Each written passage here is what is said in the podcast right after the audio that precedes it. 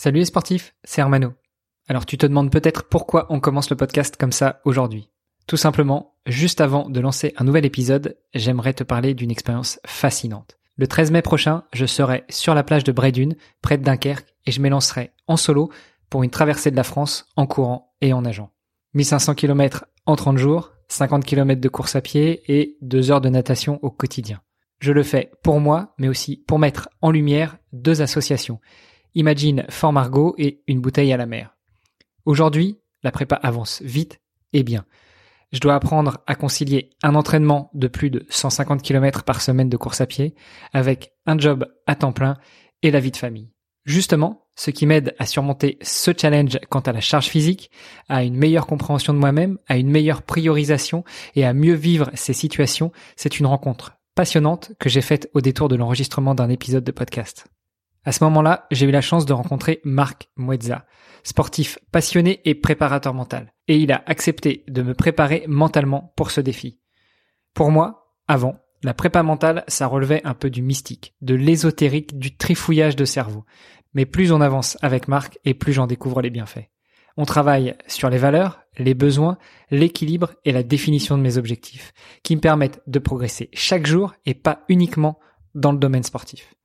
Le travail de préparation mentale avec Marc Muezza améliore mon quotidien, non seulement dans le domaine sportif, mais aussi au niveau professionnel et surtout me permet de mieux encadrer ma famille et mes proches. Alors, chère auditrice, cher auditeur, si tu veux en savoir plus sur Marc Muezza, je t'invite à aller faire un tour sur agri2pa.me slash mrc tu découvriras le portrait audio de ce formidable personnage qu'est Marc et tous les moyens de le contacter de ma part pour tester son approche. Vas-y, tu ne le regretteras pas. Allez, c'est parti pour un nouvel épisode. Juste avant d'appuyer sur le bouton de ta montre et de démarrer ton entraînement avec un super podcast dans les oreilles, eh bien, je t'invite à aller faire un tour sur devenirtriathlète.com slash livre. Tu vas pouvoir découvrir le livre Devenir triathlète que l'on a rédigé à sept mains sous la direction d'Olivier de Scooter et dans lequel on t'explique comment devenir triathlète, comment progresser en triathlon et enfin comment performer en triathlon. Et puis si tu cherches un club virtuel à rejoindre pour pouvoir bénéficier des entraînements et mettre en pratique tous les bons tuyaux que l'on a été glanés pour toi auprès de nos invités, eh bien devenirtriathlète.com slash club, c'est là où tu trouveras toutes les informations. Allez, on arrête de parler, on se lance dans la troisième saison du podcast Devenir triathlète. C'est parti Salut les sportifs, c'est Armano et je suis très heureux de vous recevoir pour un nouvel épisode du podcast Devenir triathlète. À mes côtés, comme d'habitude, il y a Olivier De Scooter, le fondateur de la marque Oana. Salut Olivier. Salut Armano, salut à tous. Ravi effectivement. On voit que le, le, soleil arrive, c'est bientôt la fin de l'hiver. On va pouvoir retourner sur nos vélos euh, et, et profiter de cette nouvelle saison qui nous attend. Ça, ça, va être bien sympa. Euh, moi, euh, tu le sais et les auditeurs le savent, je suis en Occitanie depuis quelques temps et c'est vrai que là, c'est juste un grand kiff. Euh, ça m'inquiète juste un petit peu pour la préparation de mon défi parce que je me dis quand il pleut, il faut que je sorte pour me préparer aux conditions climatiques. Mais en ce moment, j'ai du mal à prendre des grosses draches. Je ne cours que quand il fait beau. Alors, je vais pas me plaindre, mais euh, mais je me dis que pour les conditions d'entraînement, il y a mieux. Bref, euh, on n'était pas là pour parler de moi, on était surtout là pour parler d'eux et avec notre invité. Euh, je veux parler de Charles. Salut Charles. Bonjour Armano, bonjour Olivier. Alors Charles, euh, on a une tradition dans ce podcast. Tu m'excuses, je suis un petit peu perturbé parce que je regarde dans la vidéo et je vois que le nom n'est pas Charles, donc tu as dû euh, emprunter un ordinateur. On nous a déjà fait le coup euh, à chaque fois et, du coup ça, me perturbe. Mais, mais justement, ça va être l'occasion pour toi de te présenter. La tradition dans ce podcast, c'est que les premières minutes, elles sont destinées, dédiées à notre invité. Donc dis-nous tout. Qui est Charles Galland? Qu'est-ce que tu fais dans la vie? Et bah, comment est-ce que tu as découvert le sport? On viendra sur des questions un peu plus touchy après. Bah écoutez, déjà, merci à tous les deux de m'avoir invité euh, sur euh, Devenir triathlète. Euh, c'est vraiment sympa de pouvoir échanger avec vous. Euh, ça fait longtemps que je vous écoute et donc c'est marrant d'être de, de l'autre côté. Euh, donc moi j'ai j'ai attention la pression. Tu as la pression là, Charles. attention. Effectivement, donc j'ai j'ai j'ai j'ai toujours voulu faire du triathlon et j'ai pris un peu de temps avant de m'y mettre vraiment. Au début, c'était un, un, un, rêve. C'est une vidéo sur Norseman euh, en Norvège qui m'a qui m'a totalement euh, euh, impressionné et je me suis dit qu'un jour il faudrait que je fasse ce genre de course, soit celle-ci, soit une autre, donc du label Ironman par exemple. Et je voulais vraiment faire quelque chose de très long dès le début. Et puis avant de vraiment passer à l'acte, j'ai fait des études qui m'ont pris du temps, de l'énergie. Et, et, voilà. Et je me suis sérieusement mis au triathlon, on va dire, à 23 ans. Avec mon rêve de gosse qui était de, de terminer un Ironman. je me suis inscrit en 2018 à un Ironman pour l'année d'après, l'Ironman de Nice. Et voilà, en dix mois, je me suis préparé en partant vraiment de zéro et je savais pas du tout où est-ce que je mettais les pieds. Et puis au fur et à mesure, euh, il s'est passé plein de choses euh, euh, qui ont fait qu'aujourd'hui, je consacre toute ma vie au triathlon. Donc voilà, c'est il y a quelques étapes entre les deux, mais mais voilà un petit peu qui est Charles Galland, on va dire. Bon, attends, bouge pas, on va revenir justement sur les étapes. Euh, déjà, tu nous dis que euh, tu avais un rêve de gosse de te mettre triathlon en voyant le Norseman. Bon, alors euh, ceux qui nous écoutent euh, assidûment euh, et qui connaissent le Norseman savent que ce n'est pas un triathlon comme les autres. Donc on reviendra peut-être un petit peu là-dessus. On a déjà eu des invités qui ont participé au Norseman et qui nous en ont parlé. mais comment est-ce que en regardant un docu sur Norseman, ça te donne envie de faire du triathlon Tu faisais quoi avant comme sport? Alors avant, je faisais du hockey sur gazon. J'ai fait du hockey sur gazon quand j'étais tout petit euh, dans le nord, j'habitais à côté de Lille. Et, et en fin de compte, euh, à partir de 15-16 ans, j'ai plus pu en faire parce que ça prenait vraiment beaucoup de temps. Et, euh, et puis et puis c'est pile à cette période-là que j'ai découvert en fait cette vidéo sur le Norseman. Je me suis renseigné beaucoup de manière très théorique sans vraiment, bah, tu l'as compris, passer passer vraiment de, l'autre côté et faire du triathlon. Euh, je me suis beaucoup renseigné sur le triathlon, sur l'Ironman. Je trouvais que l'histoire de Ironman, de comment ça a été créé euh, à Hawaï, etc., c'était quand même euh, assez fou. Et, et que et je, et je, trouvais ça incroyable qu'il y avait autant de personnes qui en face déjà il y a 10-15 ans. Donc aujourd'hui, c'est ça a tellement pris une ampleur de dingue que que, que voilà. Et donc aujourd'hui, voilà, je je je c'est sûr que le, le triathlon ça a été quelque chose de de très important dans ma vie dans le sens où ça m'a beaucoup motivé, même dans mes études. Euh, je me suis toujours dit, euh, allez, euh, à la fin de mes études, je me fais un Ironman, etc. Et puis finalement, euh, ça arrivait pendant mes études, du coup. Et, et, en fin de compte, ce que je devais faire après mes études, c'est-à-dire travailler en finance, bah c'est c'est totalement tombé à l'eau, on va dire. Ou au contraire, j'ai j'ai décidé de refuser un CDI, etc. pour me lancer à fond dans dans, dans le triathlon euh, on va, on va, on va revenir dessus. Mais tu disais, j'étais inspiré par le Norseman. T'avais quel âge à l'époque? Alors j'avais 16 ans. Euh, j'avais 16 ans, j'étais au lycée. Et c'était pas un truc, c'était pas un truc de famille. Je veux dire, t'as as découvert ça comment euh, par hasard? T'as vu une vidéo un jour Vraiment, je sais même pas. Je crois que j'ai été ciblé sur YouTube alors que j'avais jamais regardé de vidéo de triathlon de ma vie. Je suis tombé dessus et j'ai montré à un ou deux potes qui se sont mis au triathlon aussi après d'ailleurs. Et, et voilà. Et c'est une vidéo que je regarde régulièrement en fait bah, c'est un intérieur sport en fait sur le Norseman et je trouve qu'il est super bien fait. Euh, enfin avec euh, le côté émotion et tout qui ressort vachement, euh, le côté difficulté évidemment, et puis évidemment la la fierté à la fin de, de terminer quoi. Et c'est et c'est ce moment là, le, le moment où, où j'aurais fini un Ironman euh, auquel je pensais, euh, enfin pendant toutes ces années quoi. Et, et tu, parce que tu te disais, euh, parce qu'à l'époque tu faisais du hockey sur gazon. Oui. Euh, c'est quand même assez éloigné. Tu, tu faisais pas de course à pied, tu faisais pas de vélo, tu faisais pas de natation? J'aimais bien courir, euh, mais vraiment pas dans un cadre de course. Je faisais, je, je faisais quasiment pas de course.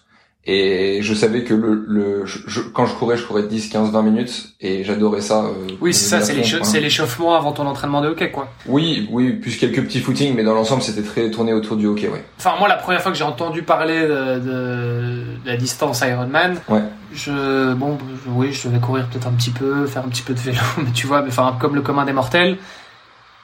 Et je me souviens, j'étais quand même assez jeune et je me suis dit, mais, enfin, je me suis pas dit, ah ouais, ça, je le ferai un jour, quoi. Tu vois, je me suis dit, waouh, ça a l'air tellement inatteignable. Euh, ça a l'air tellement dingue. Mais, euh, mais pas, je me suis pas dit ça, je suis certain de le faire un jour, tu vois. Je le voyais plus comme un truc un peu impossible, tu vois. De me dire, euh, Bon, je pourrais peut-être faire euh, à la limite euh, les 180 à vélo un jour, tu vois, mais euh, ça me paraissait, tu vois, envisageable. Mais, mais me dire j'allais faire les trois et tout, enfin, je trouvais ça assez dingue, quoi. Ah oui, oui, non, mais je suis, je suis d'accord. Et puis lorsque j'ai regardé la vidéo la première fois, je me suis pas dit ah bah voilà, c'est très bien. Dans quelques années, je serai finisher. ça c'est sûr. Tu t'es pas dit d'emblée c'est possible, quoi. Bah, je me suis dit, si, je me suis dit c'est possible. Par contre, je me projetais pas en tant que finisher tout de suite, quoi. Je je me suis dit euh, c'est sûr qu'il faut beaucoup d'entraînement et tout. Je crois que le reportage était très bien fait et que bah ils expliquaient que ça demandait beaucoup d'heures d'entraînement et tout, que c'était pas juste on va dire euh, euh du talent ou, ou, tu vois, enfin que c'était pas mal de, mérite et, et, de travail derrière quoi. Et moi je suis quelqu'un comme ça d'assez besogneux. dans mes études, c'était comme ça. Et c'est pareil, euh, c'est pareil euh, lorsque je crée ma boîte là, et euh, c'est pareil dans le triathlon, dans le sport. attends, juste, juste pour taquiner, tu nous as quand même dit que tu faisais beaucoup de hockey sur gazon près de Lille. De septembre à, avril à Lille, c'est plus du hockey sur gazon qu'on fait, c'est, c'est, du hockey sur glace, non? Ah ouais, c'est vrai que c'est vrai que ça fait. Enfin, en plus, je sais pas si vous avez déjà tenu une crosse et joué un petit peu au hockey sur gazon, parce que, enfin, je pense que non, d'ailleurs, parce que quasiment personne l'a fait dans, dans sa vie. Mais non mais euh, attention, attention, parce que le, le, hockey sur gazon, effectivement, en France, c'est pas, euh, c'est pas très populaire. Mais sache qu'en Belgique, et d'ailleurs, bah on, a, on a une bonne équipe en Belgique, parce que moi, je, je, je, suis, je suis, belge pour le coup. Euh, c'est hyper populaire, hein, le, le, hockey sur gazon. Alors, bon, peut-être pas autant que le foot, mais, euh, mais, mais, mais pas loin. Je veux dire, il y a, y a énormément de gens qui jouent au hockey. Quoi. Mon frère a fait une dizaine d'années de hockey. Bon, moi, j'ai pas fait ça parce que, étonnamment, moi, quand j'étais petit, j'aimais pas courir. Ah. Donc euh, moi j'étais très bien sur mon vélo, j'adorais ça, j'étais tout le temps sur mon vélo, mais je n'aimais pas courir. Je, pour moi c'était c'était horrible de courir. Et donc euh, j'avais essayé le, hockey sur gazon, je sais pas, je crois que je devais avoir 6 ans. Ah. Et, euh, et, donc j'ai fait j'ai fait un entraînement et puis j'ai dit à ma maman non mais en fait j'aime pas parce qu'il faut courir, non j'aime pas, pas mon truc tu vois. Donc bon comme quoi les choses peuvent changer. Olivier, il était à deux doigts de nous réinventer le hockey sur gazon, mais en vélo, tu sais, un peu comme le polo. Euh, euh, mais, mais non, mais au-delà de la blague, euh, en fait, je, je, mettais aussi ça en avant parce que, bah, comme on a reçu des d'anciens footballeurs, d'anciens basketteurs, d'anciens handballeurs, d'anciennes handballeuses, toujours tout au féminin. Est-ce que tu crois que le hockey sur gazon t'a aussi beaucoup apporté dans ta future pratique du triathlon? C'est un peu décousu, mais, mais l'idée c'est justement de savoir est-ce que ta pratique précédente, ta pratique ancienne, euh, ces euh, exercices de, de, course.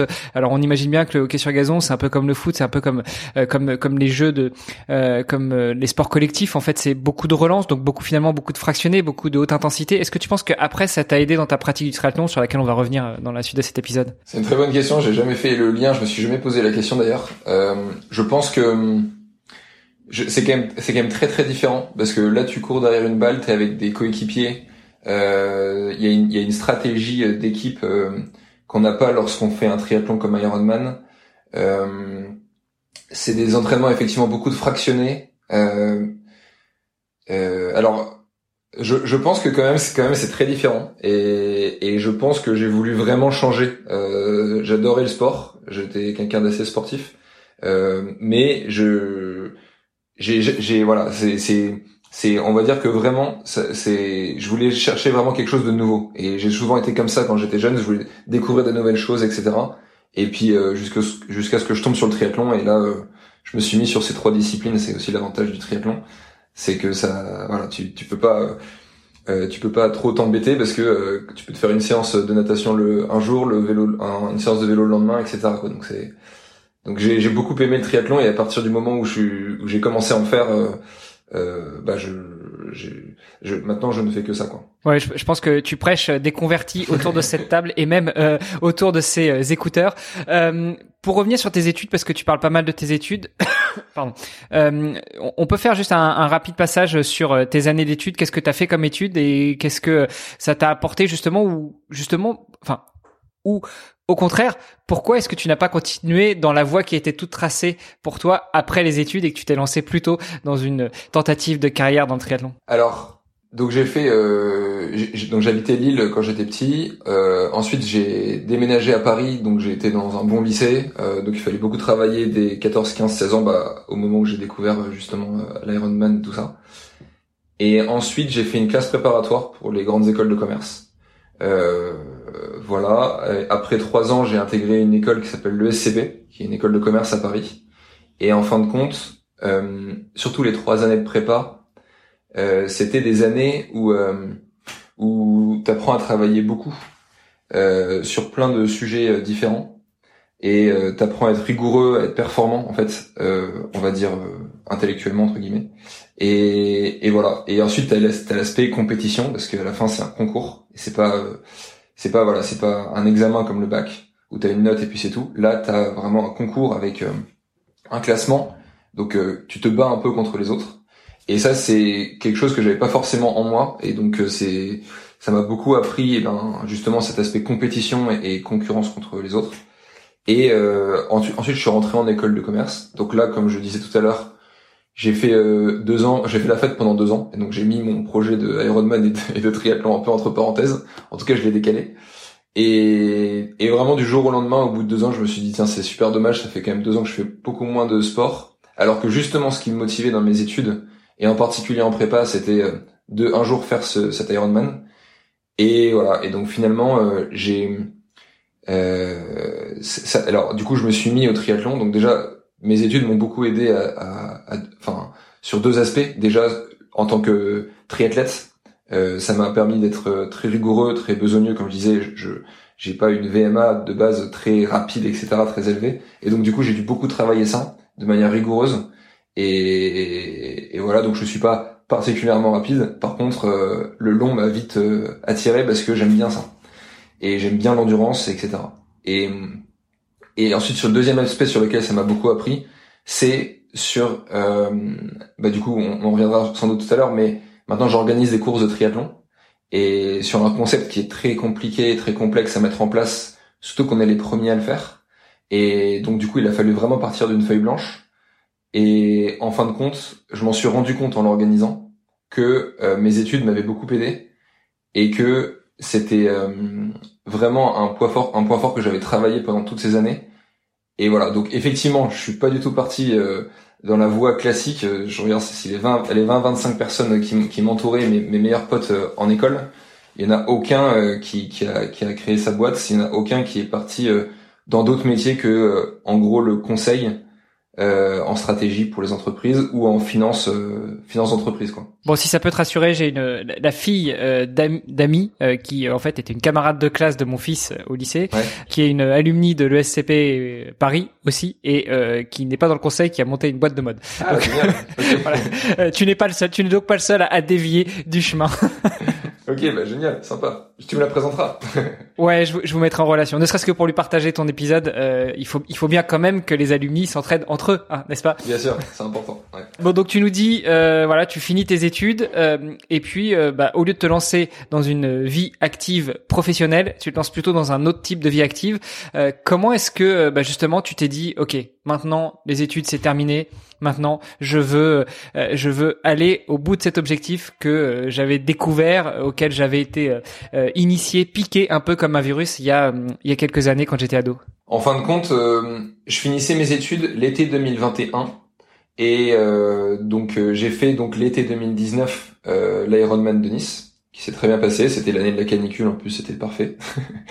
et et ensuite au bout de quelques semaines après, donc j'étais très content. Euh, pour, pour, pour, être tout à fait honnête, j'étais très fier de ce que j'avais fait. Et puis, euh, au bout d'un mois, un mois et demi, je me suis dit, tiens, il me reste encore deux ans d'études. Est-ce que j'irais pas chercher un autre défi encore plus extrême dans l'endurance? Et, et, le triathlon, j'aime ça, donc euh, dans, dans le milieu de, l'ultra triathlon. Et en fin de compte, euh, quelqu'un m'a parlé de l'enduroman, euh, qui est donc un triathlon qui va de Londres à Paris, euh, pour, pour, ceux qui connaissent pas, avec notamment la traversée de la Manche à la nage euh, entre le, la course à pied et le vélo, donc l'ordre est un peu inversé. Et je me suis préparé vraiment à fond pour ça. Et donc ça, ça cette tentative, du coup, je devais la faire l'été 2020. Sauf que tu parlais de virus tout à l'heure, bah il y a le Covid qui est passé par là. Et du coup, ma tentative a été annulée, comme toutes, toutes les tentatives des personnes qui devaient le tenter cette année-là. Et finalement, je me suis retrouvé euh, à deux mois de à, deux mois du coup de ma tentative euh, espérée de l'enduroman à devoir trouver un autre challenge parce que ça faisait quand même un an que que je m'entraînais comme un dingue, que j'avais mis pas mal de choses entre parenthèses dans, ma vie euh, perso, etc. Et puis je me suis dit avec mon coach, on s'est dit tiens, est-ce qu'on ferait pas quelque chose de nouveau en fait? Euh, notamment parce que j'avais quand même des sponsors derrière moi qui, qui m'avaient aidé parce que l'enduroman ça, ça, ça coûte un peu cher forcément et, et, donc du coup, je me suis dit il faut il faudrait essayer de trouver quelque chose que les sponsors veuillent bien financer et que euh, bah, qu'il soit quand même assez extrême parce que l'air de rien, je me suis entraîné à faire du long et donc voilà. Et donc c'est comme ça que je me suis lancé le défi de faire le plus long triathlon possible en 24 heures. Donc ça c'était en juin 2020. Euh, ça s'est très bien passé, euh, organisation très euh, informelle et, et, et euh, amateur parce que c'était mes potes etc qui s'occupaient de toute l'organisation autour. Attends, et si, si on revient quand même, parce que sur, on peut quand même revenir sur la date, euh, juin 2020, ouais. euh, on était en pleine période Covid. Ouais. Euh, t'as organisé un événement, mais t'étais, tout seul, mais t'avais quand même des gens qui étaient là pour t'aider. Enfin, comment comment ça s'est passé? Exactement. En fait, euh, le on va dire le 15 mai, je me suis dit allez, euh, il faut que je trouve autre chose à faire. On était vraiment au lendemain du, enfin, on, venait de ressortir du, de la première vague, et euh, et je me suis dit allez, il faut faut organiser quelque chose. Euh, donc vite cette idée de triathlon de 24 heures s'est mise en place. Et, euh, et voilà. Et donc j'étais confiné sur sur l'île de Ré, là où je passe la plupart partie de mon temps euh, aujourd'hui. Et voilà. Et donc en fin de compte, euh, j'ai quelques amis qui m'entouraient beaucoup dans l'organisation de l'enduroman. Tu dois être accompagné, euh, bah, notamment pour sur le bateau et tout pendant la traversée de la Manche. Et donc du coup, j'avais, ça faisait presque un an que avec mes potes, on était prêts et, eux, ils étaient pas du tout pratiquants pour le coup de, de triathlon. Et en fin de compte, ils connaissaient exactement mon orga, ce, dont j'avais besoin en termes de nutrition, etc. Et donc voilà, donc euh, il y a un prestataire de chronométrage qui nous a aidé à, à, chronométrer ça de manière un peu officielle. Et puis euh, et puis après voilà c'était parti. J'avais un, un, un, pote qui faisait ses études de kiné qui m'a massé euh, trois quatre fois pendant les 24 heures. Euh, j'avais donc deux potes qui s'occupaient du chronométrage qui se relayaient. j'avais deux amis aussi qui s'occupaient de la, la, partie ravito, etc. Et voilà. Et donc du coup c'était c'était très sympa. C'était un moment vraiment dingue passé ensemble. Voilà. Et donc ça c'était la première étape de mon petit périple dans le triathlon. Bon, après euh, l'Ironman de Nice quand même. Alors rappelons-le pour les puristes, en 2019 c'était pas un Ironman. Les distances ont été raccourcies parce que le gouvernement français avait peur que vous ayez un peu trop chaud. Exactement, c'est ça. Et d'ailleurs j'étais peut-être aussi un petit peu sur ma faim du coup, même si c'était très dur et qu'on avait un taux d'abandon très important. J'étais un petit peu sur ma faim parce que j'avais ma médaille d'Ironman, mais techniquement j'avais pas fait les distances Ironman. Et donc c'est pour ça aussi que peut-être que je voulais partir sur autre chose derrière. T'as la médaille mais t'as pas fait tout à fait l'Ironman alors tu penses dans un 24 heures. Ouais, bon, après après l'étape enduro, euh, d'ailleurs en parlant d'enduro, on a eu euh, quelques personnes qui ont euh, qui ont fait cet enduro. Est-ce est-ce que c'est des gens qui euh, qui t'ont aidé, accompagné, des gens avec qui t'as échangé justement pour pour ta tentative, du coup qui a été avortée Ouais. Ou ou t'étais vraiment en mode tout seul dans ton coin à essayer de faire ton truc? Non, non, bah concrètement, euh, en fait, là, au-delà de la distance et de la difficulté de l'épreuve, il y a énormément de choses à préparer. Euh, donc sur la partie, euh, rien que sur la partie financière, c'est quand même des montants assez importants à aller chercher. Et ensuite sur la prépa, il y a une préparation mentale qui est très importante, qui est au moins aussi importante que la, préparation physique, parce que l'air de rien, nager, bah nager en fait en moyenne les, les finishers de l'enduroman nagent 17 heures la traversée de la Manche. 17 bah, heures, c'est énorme, quoi. C'est, c'est, c'est plus, enfin, en plus, tu pars le soir, donc tu nages toute la nuit, et ensuite, il te reste encore quasiment toute une journée. Ouais, et 17 heures, c'est si tout se passe bien, parce que on connaît qu'on fait entre 30 et 60 heures. C'est ça. C'est 17 heures pour les finishers, et sachant que t'as, as plus d'une personne sur deux qui n'y arrive pas, donc, euh, euh, sachant qu'avant, avant pour pouvoir le faire et tout, il y a quand même des tests, etc. Et, et peut pas s'inscrire qui veut, au-delà de l'aspect financier où c'est compliqué. Voilà, il y a, il y a des tests et tout. Et donc voilà. Et oui, il y avait aussi Perrine Fage d'ailleurs, je suis en train d'y penser, qui avait qui, était venu. Et voilà. Et donc oui, oui, euh, bah effectivement, pour, pour répondre à ta question, il y avait euh, Cyril Blanchard, c'était mon, mon entraîneur justement, qui qui s'occupait vraiment de la partie euh, justement préparation mentale, qui m'a qui m'a vachement bien accompagné là-dessus. Et puis puis voilà, j'avais échangé avec quelques quelques finishers, soit par message, soit par soit en s'appelant et puis euh, et puis surtout, j'étais très proche des autres personnes de ma promo, on va dire, qui devaient le faire en, en 2020, euh, notamment Lionel Jourdan, qui, qui est euh, finalement la seule personne qui a pu le faire parce qu'il a, il l'a fait à la fin de l'été. Donc il y a quand même une personne sur les 12 qui, qui a pu le faire, c'était lui. Et d'ailleurs, il a battu, euh, il a battu. Et qui a détenu le record. Exactement. Et qui est maintenant un très bon ami. Et d'ailleurs, c'est lui qui a le record sur le sur le T24, du coup la course que j'organise aujourd'hui. Et, euh, et là, il revient encore cette année pour son quatrième T24 en, en individuel. Et voilà, donc ça crée aussi des, des bonnes relations. Il y a aussi quelqu'un que Lionel a rencontré euh, sur le notre course à Bormes-les-Mimosas, euh, qu'il a une, une fille donc qu'il a fait qui s'appelle Annabelle et Annabelle Pagano et qui l'a fait euh, en individuel aussi du coup le T24 de Bormes-les-Mimosas. Ils se sont rencontrés là et maintenant Lionel est le coach de Annabelle, donc c'est assez sympa. C'est un petit monde. Euh, je, te, je te posais la question justement pour savoir euh, euh, bah, dans l'organisation de ton triathlon de 24 heures. Donc on l'aura bien compris, le premier tu l'as fait tout seul, enfin tout seul. T'étais le seul sur le parcours, mais t'étais accompagné par par tes copains de promo, par tes copains qui avaient prévu de t'accompagner lors de cet enduro. Est-ce que euh, après quand tu quand tu t'es décidé à lancer cette épreuve euh, de manière plus globale, euh, ouverte à, d'autres à d'autres triathlètes, est-ce que justement ces, échanges que tu as pu avoir que tu as pu avoir, décidément aujourd'hui c'est difficile, est-ce que ces échanges que tu as pu avoir avec d'autres concurrents de l'enduroman, ça t'a permis justement de bah, de faire connaître ton triathlon et euh, de faire en sorte que euh, tu plus de participants qui viennent, qui s'inscrivent et qui euh, et qui tentent le coup du triathlon de 24 heures. Oui, tout à fait. Effectivement, ça a eu un impact, il y a un impact très positif là-dessus. je dirais sur la niche des personnes qui le font en individuel. On a là, j'ai regardé, j'ai fait des petites statistiques sur 2022 sur les 1500 participants à T24. il y en a un tout petit peu moins de 100, je crois que c'est 99 qui l'ont fait tout seul. Et ensuite, tout le reste, c'est des gens qui l'ont fait en relais.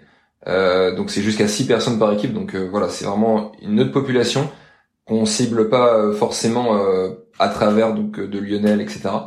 mais voilà, par contre, je dirais que tout ça, en fait, ça s'est fait de manière tellement naturelle que au début, je me suis pas dit. D'ailleurs, au début, je devais juste faire cette course pour les individuels. Je m'étais, c'est au fur et à mesure de l'organisation, on s'est rendu compte que c'était assez complexe à mettre en place. On s'est dit bah tiens est-ce qu'on ouvrirait pas ça au relais? On aurait un peu plus de monde. Et en fait, euh, bah, on a 20 fois plus de, de, relayeurs que de, personnes qui le font tout seul. Au final, on n'est même pas encore à l'été 2023. Tu nous as dit qu'il y a déjà eu quatre éditions, plus celle que toi tu as faite en individuel.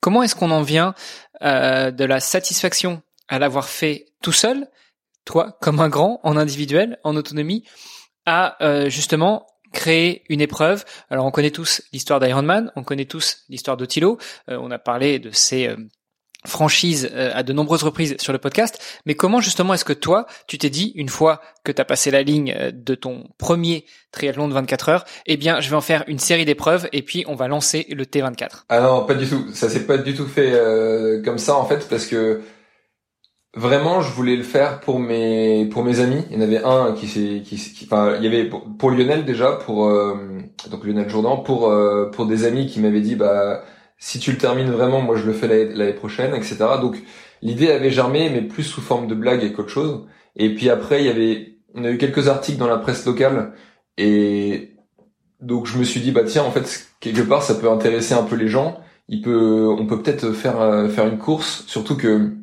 euh, donc moi j'ai fait ça du coup sur l'île dorée, euh, ma tentative à moi. Et en fin de compte, on avait on avait aucune aucun triathlon en fait sur l'île dorée. On a il y a un swimrun qui qui qui qui a été créé l'année avant nous, donc en 2020. Euh, mais sinon euh, il y a il y a pas de triathlon quoi. Et pourtant l'endroit s'y prête vachement, c'est hyper nature, c'est hyper beau, puis c'est assez accessible aussi. donc voilà. Et donc moi mon objectif c'était pas du tout de créer un label tout ça. D'ailleurs c'était c'était même pas d'en faire mon métier au début, je voulais juste euh, organiser une course, comme euh, j'adore organiser les anniversaires de mes amis, etc. J'aime bien organiser, et donc du coup, je me suis dit, allez, ça peut être sympa, on va organiser euh, cette course, on va faire ça de manière un peu, un peu informelle, sans, sans, trop se prendre la tête, etc. Et puis, au fur et à mesure que ça a pris un peu d'ampleur, qu'on a ouvert au relais, qu'on a commencé à avoir du monde, on a voulu bien faire les choses, et donc du coup, on, on, on a finalement, enfin créé un label qui s'appelle T24, Extreme Triathlon. Et voilà, mais au début, lorsqu'on a commencé à lancer les inscriptions, ça s'appelait même pas T24, ça s'appelait, euh, je crois que ça s'appelait les 24 heures de Ré, et on a été retoqué par les 24 heures du Mans, etc. Donc on a dû changer, et finalement on a bien fait de changer parce que T24 maintenant on peut le mettre un peu partout. Quoi. Et voilà, ça s'est plutôt fait de manière naturelle que euh, voulu euh, au début. quoi. Et, et d'ailleurs je devais juste faire ce, ce, projet de manière parallèle à mes études et ensuite parallèle potentiellement à, à mon boulot derrière. Et puis finalement, euh, finalement, bah voilà la suite quoi. Est-ce que l'organisation de, de, ces triathlons, euh, éventuellement la création de la structure qui va avec, c'était aussi euh, euh ton stage de fin d'études pour tes études ou, ou non, c'était même pas la bonne excuse de te dire allez, je fais ça en même temps que mes études? Alors, T'as bien senti le truc quand même parce que j'ai organisé cette édition lorsque j'étais en cours toute l'année. Euh, donc euh, bon, après on, était en école de, commerce, donc on n'a pas forcément beaucoup euh, de boulot en dehors des, horaires de cours. Donc du coup, ça se faisait tout, tout à fait. par contre, j'ai, je, par contre, j'ai, ouais, j'ai, j'ai, j'ai quand même fait mon mémoire de fin d'études sur, sur sur le T24 Et euh, ça m'aidait parce que c'était quelque chose que je voulais faire de toute façon, savoir un petit peu la viabilité et tout du projet, c'était sur ça que ça portait mon mémoire. Et plutôt que quelque chose d'écrit, de très théorique sur un secteur euh, plutôt classique. Et là là-dessus, le SCP été très sympa, c'est qu'ils ont ils, m'ont laissé faire euh, du coup un mémoire qui normalement prend, c'est quelque chose qui prend vachement de temps. et j'en avais pas forcément du coup à partir du moment où, où la chose a commencé à prendre de l'ampleur. Et donc ça va, ça m'arrangeait très bien. Et voilà, donc j'ai quand même profité un petit peu de ça. Ouais.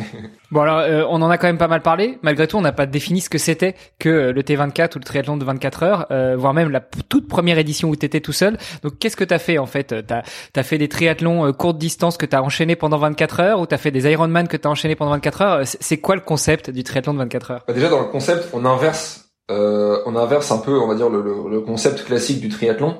C'est-à-dire que euh, sur Ironman ou sur toutes les distances de XS à XXL qu'on connaît, euh, on a, et même d'ailleurs les doubles, triples, Ironman, etc., on a une distance à faire en le moins de temps possible. Bah là, on a essayé d'inverser un peu le concept.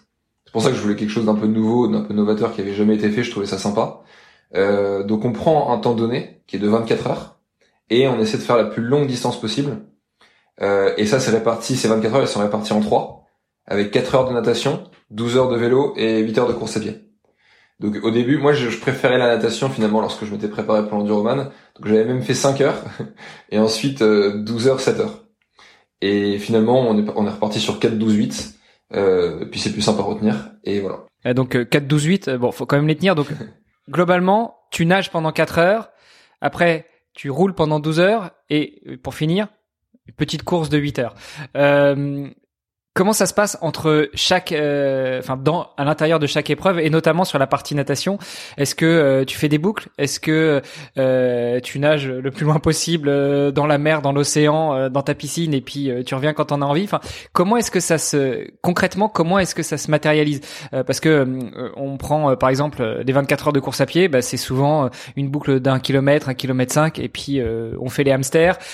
sur des multiples d'Ironman, ça se passe aussi très souvent sur des boucles relativement courtes. Là, sur euh, le, 24 heures, sur ton T24, comment est-ce que tu as imaginé et comment est-ce que c'est devenu maintenant? En fin de compte, ça s'est fait de manière euh, très naturelle. En fait, on a vraiment regardé euh, à l'île Dorée comment est-ce qu'on pouvait organiser une course comme ça. Et on avait des parcours qui étaient un peu tout faits en passant par les marais salants, etc., par la plage. voilà, c'est pas que du bitume. Et, et donc du coup, ça s'est vraiment fait naturellement. On a on a fait ces boucles là. Euh, pareil pour le vélo, on avait, les autorisations de deux communes, donc on était sur ces deux communes tout au bout de l'île Dorée.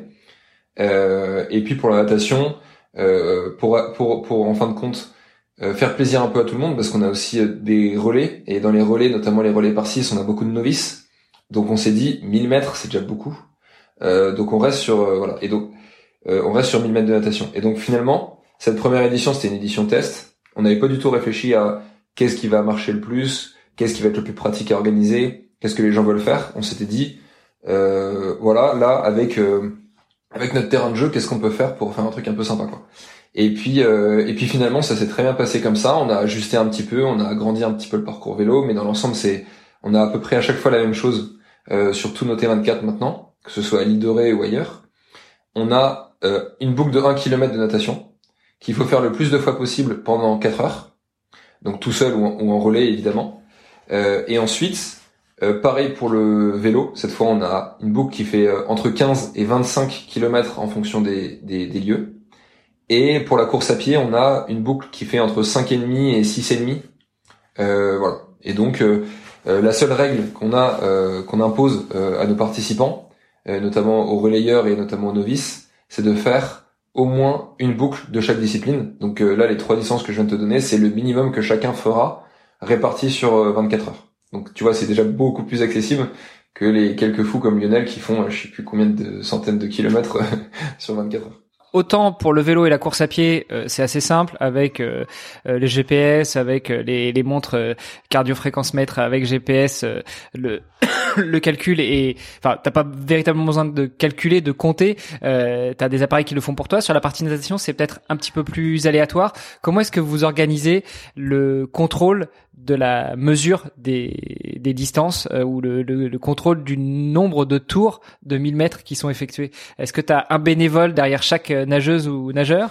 Alors non, non, en fait, effectivement, les participants ont des puces euh, chronométriques Et, et en fin de compte, ils sont chronométrés, pas de, alors c'est pas sous forme de GPS, euh, c'est plus, euh, il y a des tapis en fait de, de, de chronométrage euh, sur lesquels ils passent.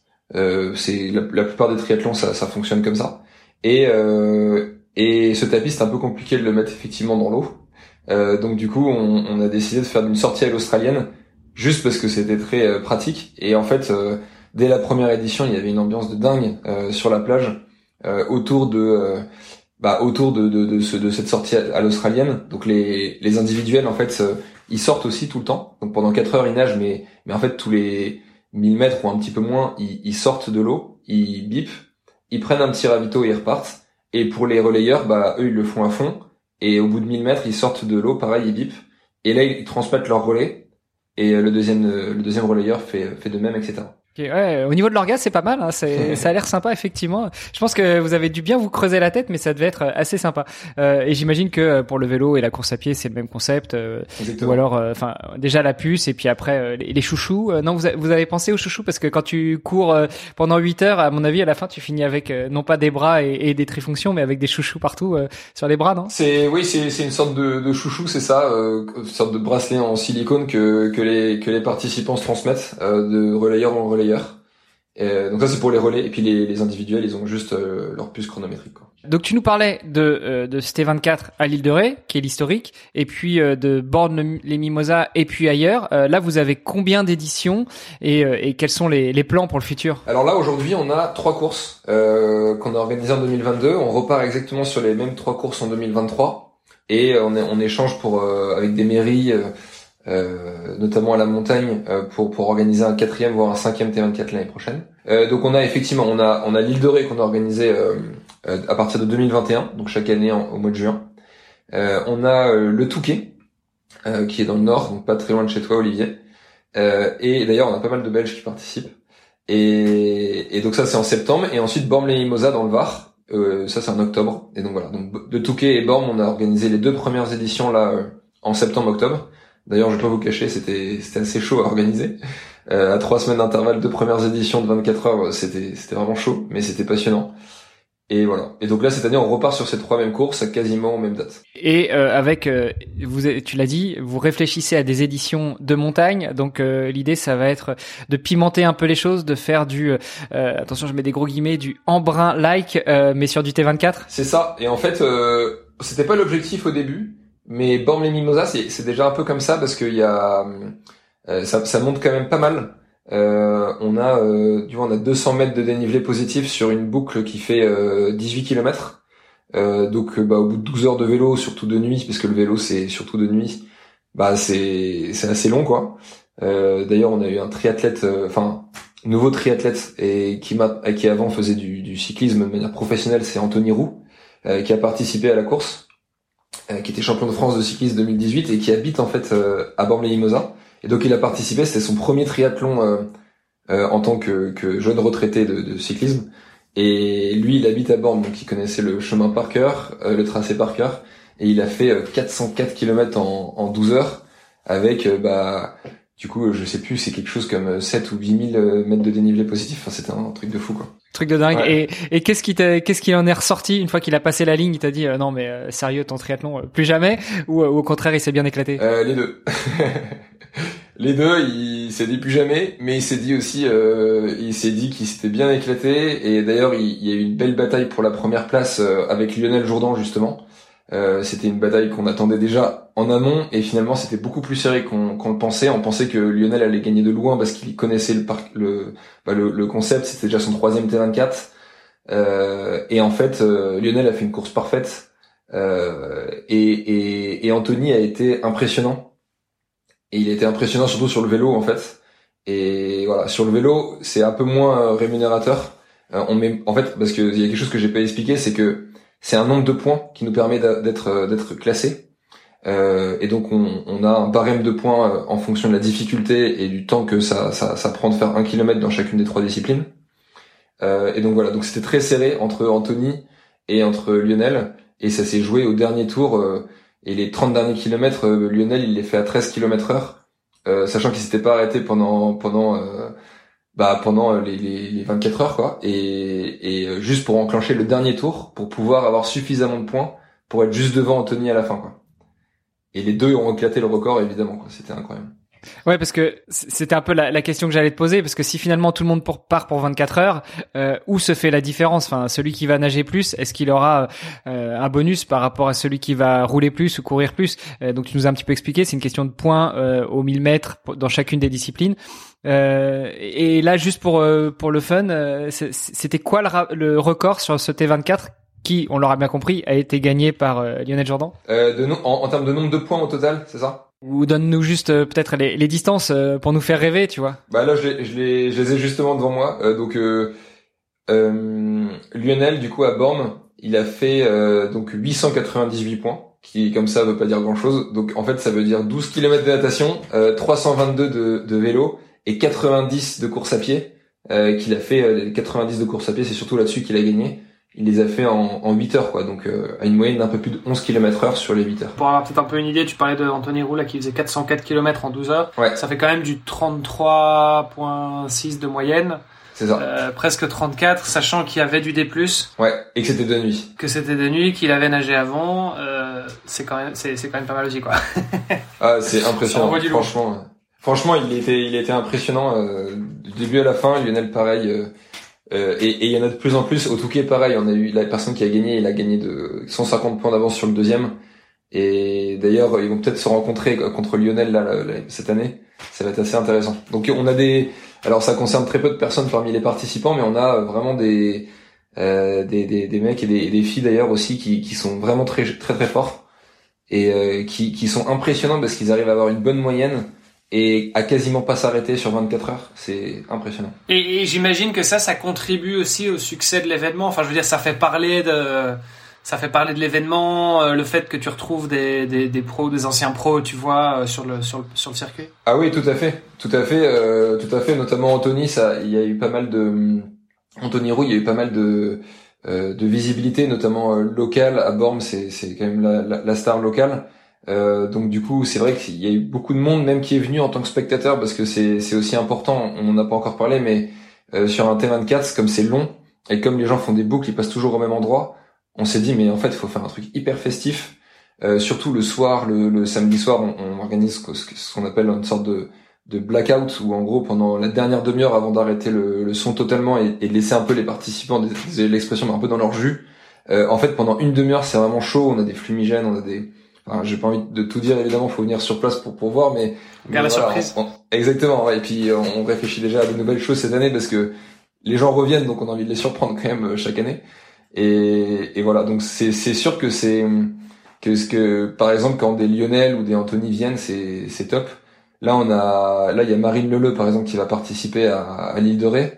Euh, peut-être d'autres personnalités bientôt. C'est c'est sûr que c'est pour nous c'est c'est top quoi. Et euh, ouais, alors pour mettre en, en parallèle, euh, souviens-toi Olivier, euh, au tout début de, cette, de ce podcast, on avait euh, Michel Musso qui nous parlait de ses records, notamment le, le 24 heures. 48 heures.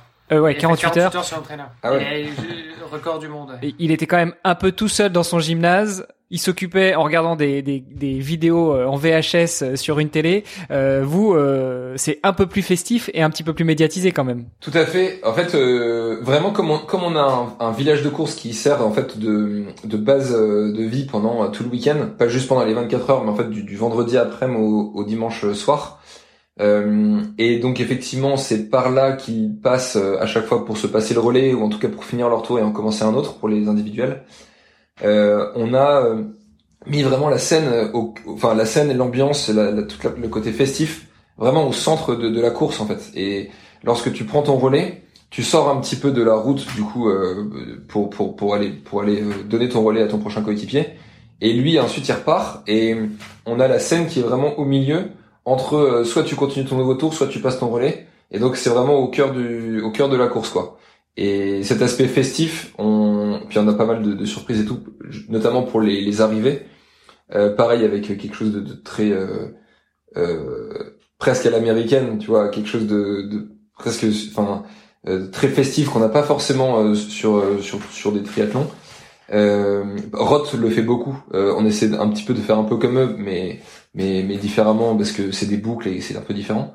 Et c'est sûr que les gens apprécient beaucoup ça. Et d'ailleurs, il y a quelque chose qu'on fait à chaque fois. On fait un questionnaire de satisfaction auprès des auprès de tous les participants et aussi auprès de tous les bénévoles d'ailleurs parce que c'est c'est super important rappelons-le et et voilà et donc et les participants à chaque fois le mot qui revient le plus c'est euh, super ambiance et partage euh, enfin j'ai rencontré des gens sur un triathlon ce qui est pas forcément le le cas sur des triathlons où tu pars d'un point A t'arrives à un point B et ensuite t'es crevé t'as ta médaille t'es trop fier mais t'as pas rencontré forcément des gens et c'est pas forcément le but de ces courses aussi, mais mais voilà. Donc ça c'est sûr que. Mais attends, il faut il y a, y a un truc qu'il faut quand même que tu nous expliques parce que autant quand tu fais des, des courses en relais, bon t'as as, l'occasion de rencontrer des gens, ok.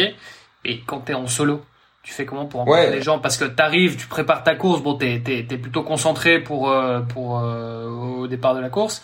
Mm. Tu fais ta course a priori, euh, je pense que t'es es aussi dans l'effort, donc bon, tu peux discuter vite fait avec le gars à côté de toi sur le Et encore, je sais pas, j'imagine que t'as des t'as des règles aussi assez strictes en termes de drafting tu termines ta course après 24 heures, t'as pas forcément envie d'aller euh, d'aller socialiser et de, de, faire la fête, de, tu vois encore euh, la nuit ou la journée. Euh. c'est sûr, c'est sûr que bah déjà, alors il y a plusieurs choses. Déjà, on organise vraiment des des animations, on fait monter la pression vraiment les les deux trois heures avant la course, avant le, le départ, et donc forcément c'est des moments sympas que tu partages, que ce soit en relais ou en individuel. Et c'est sûr qu'à partir du moment où, où la course se lance, euh, les, les, individuels ils sont quand même pas mal dans leur dans leur bulle. À ceci près que euh, à partir de 2022 on a décidé que chaque participant individuel avait le droit à un accompagnant euh, qui pouvait l'accompagner alors pas sur le parcours évidemment surtout en vélo c'est ce serait dangereux mais qui a une il y a une zone spéciale pour les individuels juste à côté du village de course au début du tour où en fin de compte tous les accompagnants individuels euh, en fait bah sont. Et donc du coup alors ce qui est cool c'est que déjà entre eux ils, ils bah, ils font des, des, des, superbes connaissances ils passent des moments forts. Et en fait ils s'aident aussi entre eux à, à, à, pas dormir pendant toute la nuit etc pour euh, donner les bons ravitaillements au bon moment sachant que les boucles elles sont pas si longues. Donc euh, du coup bah ils passent souvent donc faut faut rester éveillé. Et puis euh, et puis en fait les individuels euh, au bout d'un moment, bon alors sauf quand tu cherches la gagne et que tu t'appelles Lionel Jourdan, mais sinon, euh, il y en a beaucoup qui courent ensemble par exemple à la fin, euh, qui euh, qui se racontent des trucs ou qui courent ou qui marchent. Hein, D'ailleurs, euh, la, la, plupart ils marchent quand même parce que c'est long. Et, et, donc il y a quand même des rencontres qui se font. Il, pas forcément que les individuels entre eux. D'ailleurs, il y a aussi avec des relais. Lionel, même même même les relayeurs, la plupart il les, il les dépasse pendant les 12 heures de vélo et il dit un petit coucou, il dit coucou aux bénévoles, etc L'avantage c'est que c'est des boucles, donc tu, tu vois les mêmes personnes tout le temps. Et donc euh, même si c'est pas des discussions qui durent euh, plus de 5 secondes, euh, finalement tu tisses quand même un petit lien et, et, et voilà. Et, et d'ailleurs les, les, les, gens qui reviennent sur la, sur la course, que ce soit les participants ou les bénévoles, ils reconnaissent des gens, même s'ils ont pas eu de vraies discussions comme je le dis, ils, comme s'ils avaient tissé un, un, petit lien entre eux quoi. Aujourd'hui T24 c'est une petite communauté d'habitués qui revient tout le temps euh, ou bien c'est à chaque fois euh, des nouvelles personnes? Alors c'est c'est des nouvelles personnes euh, à euh, bah alors évidemment il y a beaucoup de nouvelles personnes parce que parce que en 2021 il y avait 350 personnes. Euh, en 2022 on, on, était 1500 donc plus de quatre fois plus de, de personnes donc j'allais dire à 90% c'était forcément des nouveaux. Par contre dans les 350 qui ont participé en 2021 on en a eu 200 qui sont revenus l'année d'après. Et ça, c'est ça c'est énorme. Ça c'est c'est c'est trop cool. Et en fait, euh, euh, c'est ce qui m'a dit, c'est ce qui m'a permis de me dire, bah en fait, peut-être qu'on tient quelque chose que les gens aiment. Et comme euh, comme en fin de compte, comme je disais tout à l'heure, c'était pas mon objectif de créer une entreprise et tout aussi aussitôt dans ma vie et de lancer des courses euh, et d'essayer d'en faire mon métier.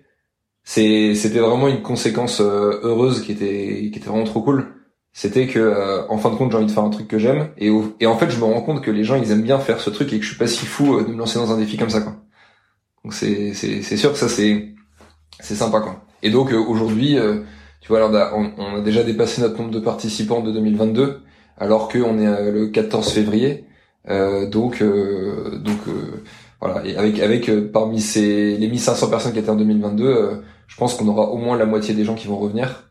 Et ça, euh, ça c'est trop cool. Et en plus, comme on propose plusieurs endroits qui sont tous aussi euh, jolis que les uns que les autres, euh, les gens se disent que c'est aussi un but de balade que ce soit pour eux ou pour leurs accompagnants qui, qui doivent quand même tenir le coup quoi.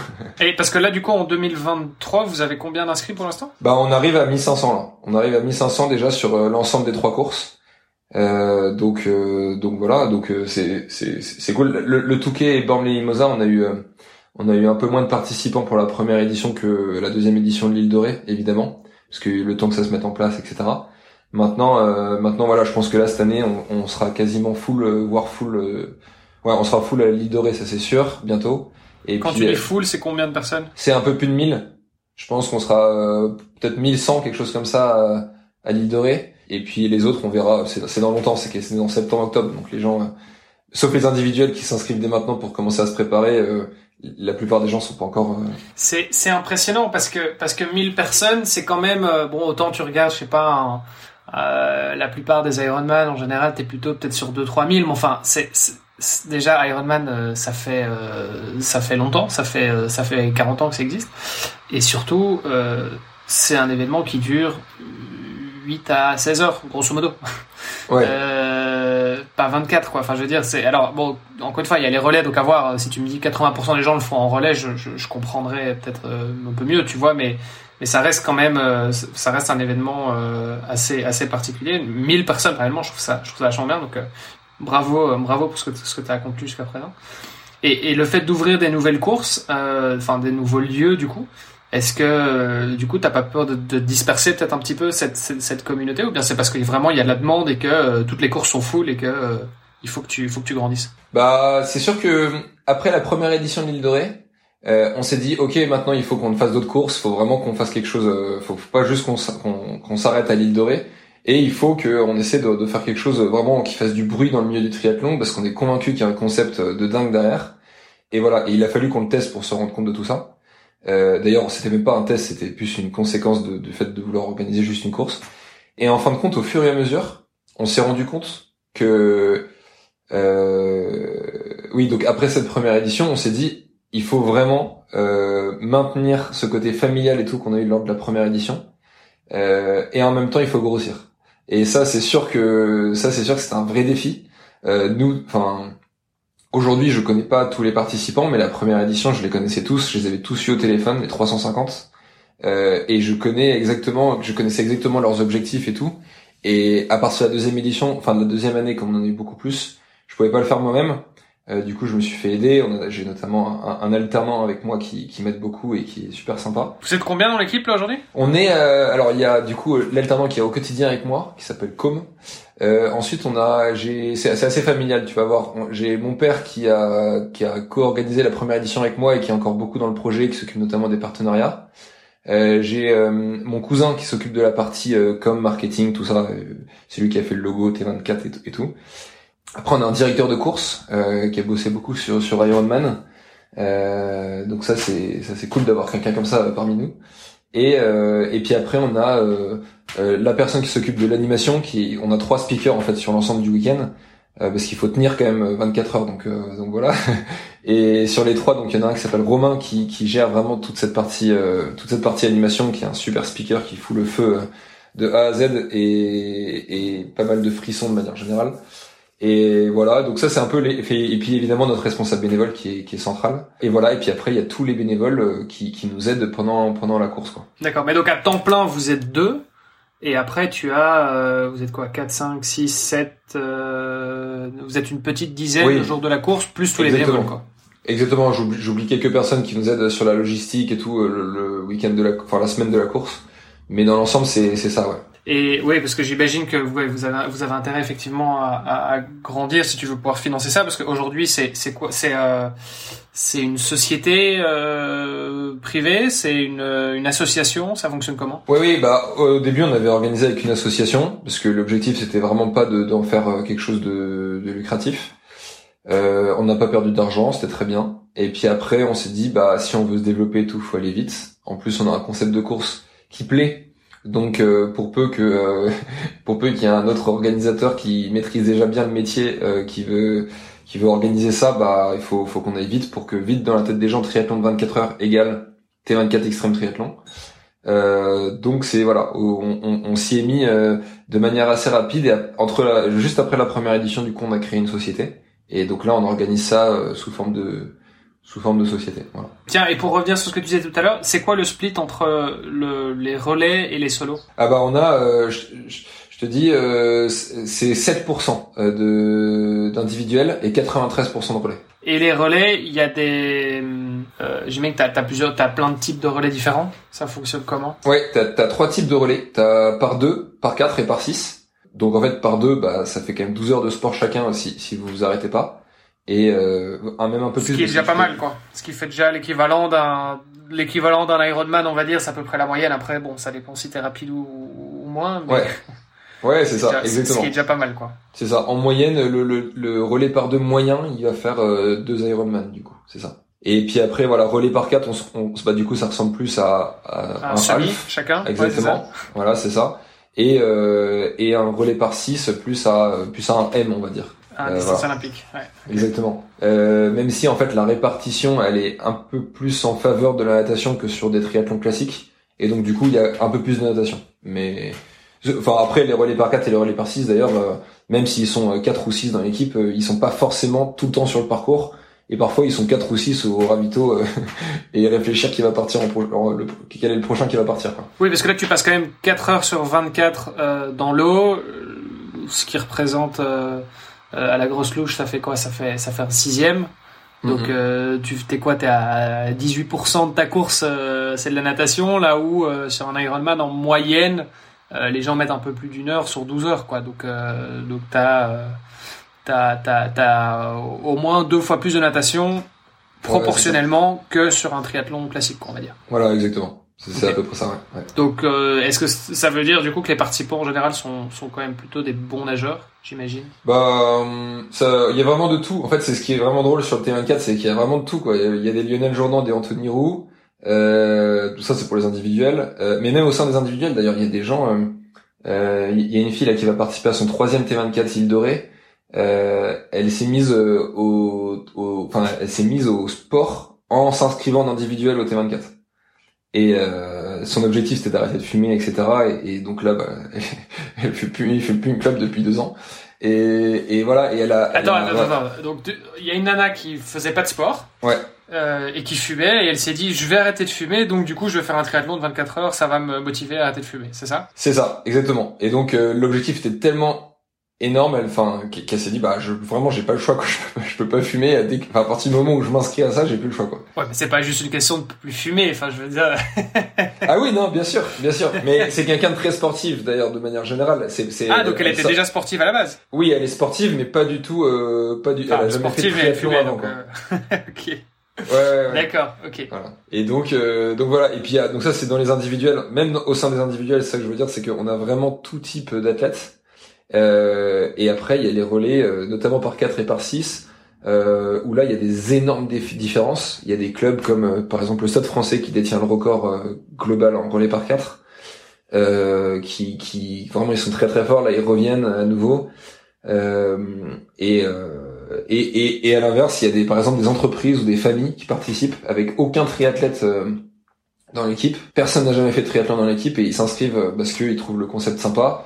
Ça fait un peu Parce que le petit frère fait de la natation, parce que papa fait du vélo, et parce que euh, du coup on s'y retrouve plus, plus Ouais. ou moins, quoi. Ouais, ouais, ça se passe souvent comme ça. Et, et puis parfois, on a, euh, on a un triathlète dans une entreprise euh, qui en embarque 11 autres avec lui. Deux équipes de 6 se motivent et les 11 autres, ils savent pas trop ce qu'ils font là. et puis finalement, euh, ils adorent leur week-end. Et, et, là, et, et dans les statistiquement, je dirais que dans les, dou- dans les 11, du coup, il y en a peut-être deux ou trois qui se mettent vraiment au triathlon après parce qu'ils ont aimé. Quoi. Donc c'est cool, c'est trop cool. C'est souvent le cas dans les dans les 24 heures. Hein, on le retrouve. euh, euh, enfin, en tout cas, je sais qu'en Belgique, il y a plusieurs euh, il y a plusieurs événements comme ça, des 24 heures vélo en général. Et euh, c'est vrai que c'est souvent plus connu comme étant euh, une grosse buverie que qu'un événement sportif. Mais euh, donc il y en a quelques-uns effectivement qui vont qui vont jouer la gagne, là où euh, la plupart des gens ils le font plus euh, avec des vélos, euh, tu vois, euh, un peu euh, customisés, déguisés, machin, tu vois. Et c'est donc t'as un côté comme ça très festif. Bon, qui est- c'est c'est peut-être pas à ce point-là pour le pour le T24, mais donc je je comprends en tout cas ce, ce côté un peu plus un peu plus festif et et, et peut-être un peu plus bon enfant dans le sens où c'est c'est du relais. Donc et, et parce que même le relais, tu peux le faire. Enfin, tu chaque, chaque équipe gère un peu son relais comme il veut. C'est-à-dire que tu peux faire une boucle, trois boucles par personne. Enfin, ça c'est c'est en fonction de la fatigue, en fonction du moment. Euh, ouais, et puis, puis, puis même euh, en fonction des forces de chacun, surtout, il y en a un qui peut être nageur, effectivement, comme tu disais, dans une famille et qui, qui, qui motive les autres à participer. Euh, les autres, euh, c'est généralement la natation en plus qui pose problème pour les gens qui sont pas forcément triathlètes, comme les gens qui sont euh, triathlètes aussi, forcément.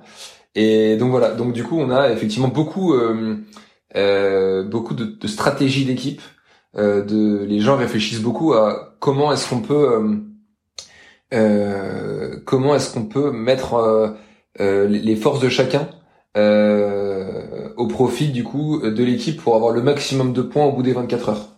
Et donc, bah, dès la deuxième édition à l'île Dorée, quand les gens avaient compris un peu le concept, qu'ils sont revenus la deuxième année, en fait, les gens étaient avec leur ordinateur portable, avec un tableur Excel, à faire des calculs. On a même une équipe là qui était de l'école HEC euh, avec un gars qui est data analyst qui a fait une mais un, tableur Excel mais j'ai jamais vu un truc aussi complexe avec 20 euh, onglets ouverts et tout avec des formules de partout. Il prenait même en compte la force du vent et le poids de chacun pour le déniveler. Enfin c'était un truc de fou.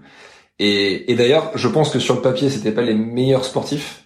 Bon ils étaient quand même très bons euh, ils étaient très bons triathlètes mais voilà et finalement bah, c'est eux qui ont gagné la course parce qu'ils ont enclenché le bon tour au bon moment ils ont bien géré le, repos et tout entre chaque. Et, ça, c'est un truc qui franchement, j'ai halluciné lorsque j'ai vu ça la deuxième année. Et j'ai trouvé ça trop cool que, en fait, euh, nous, on organise une course. Et il y a des gens, ils vont au-delà de s'entraîner et de, se projeter sur un nombre de points. Ils vont, euh, un peu comme en Formule 1 presque, tout, tout maximiser, quoi. C'est dingue. C'est trop cool. Ça me fait un peu penser, alors je sais pas si tu as connu parce qu'on n'est pas forcément la même génération, mais ces courses de robots, tu sais, pour les Français, c'était notamment organisé par E égale M6 euh, et euh, et t'avais plusieurs stratégies. T'avais euh, des écoles qui jouaient la gagne en étant offensifs, t'en avais d'autres qui étaient plutôt euh, défensifs, t'en as qui essayaient d'être euh, les deux en même temps. Et au final, c'était pas souvent le meilleur robot, le plus agile, le plus agressif qui gagnait. C'était juste l'équipe qui avait la meilleure stratégie. Et c'est un peu ce que tu viens de nous, de, nous détailler là avec l'équipe d'HEC. Ouais, ouais c'est marrant. Je, alors je connaissais pas, mais effectivement c'est c'est exactement pareil. C'est prise de recul, calcul euh, et pas forcément foncer tête baissée quoi. C'est marrant. Et, par rapport euh, à ces équipes relais justement, euh, pour revenir un petit peu plus dans le détail, tu nous disais tout à l'heure que la règle que vous avez mise, c'était que chaque relayeur fasse au moins un tour de chacune des épreuves.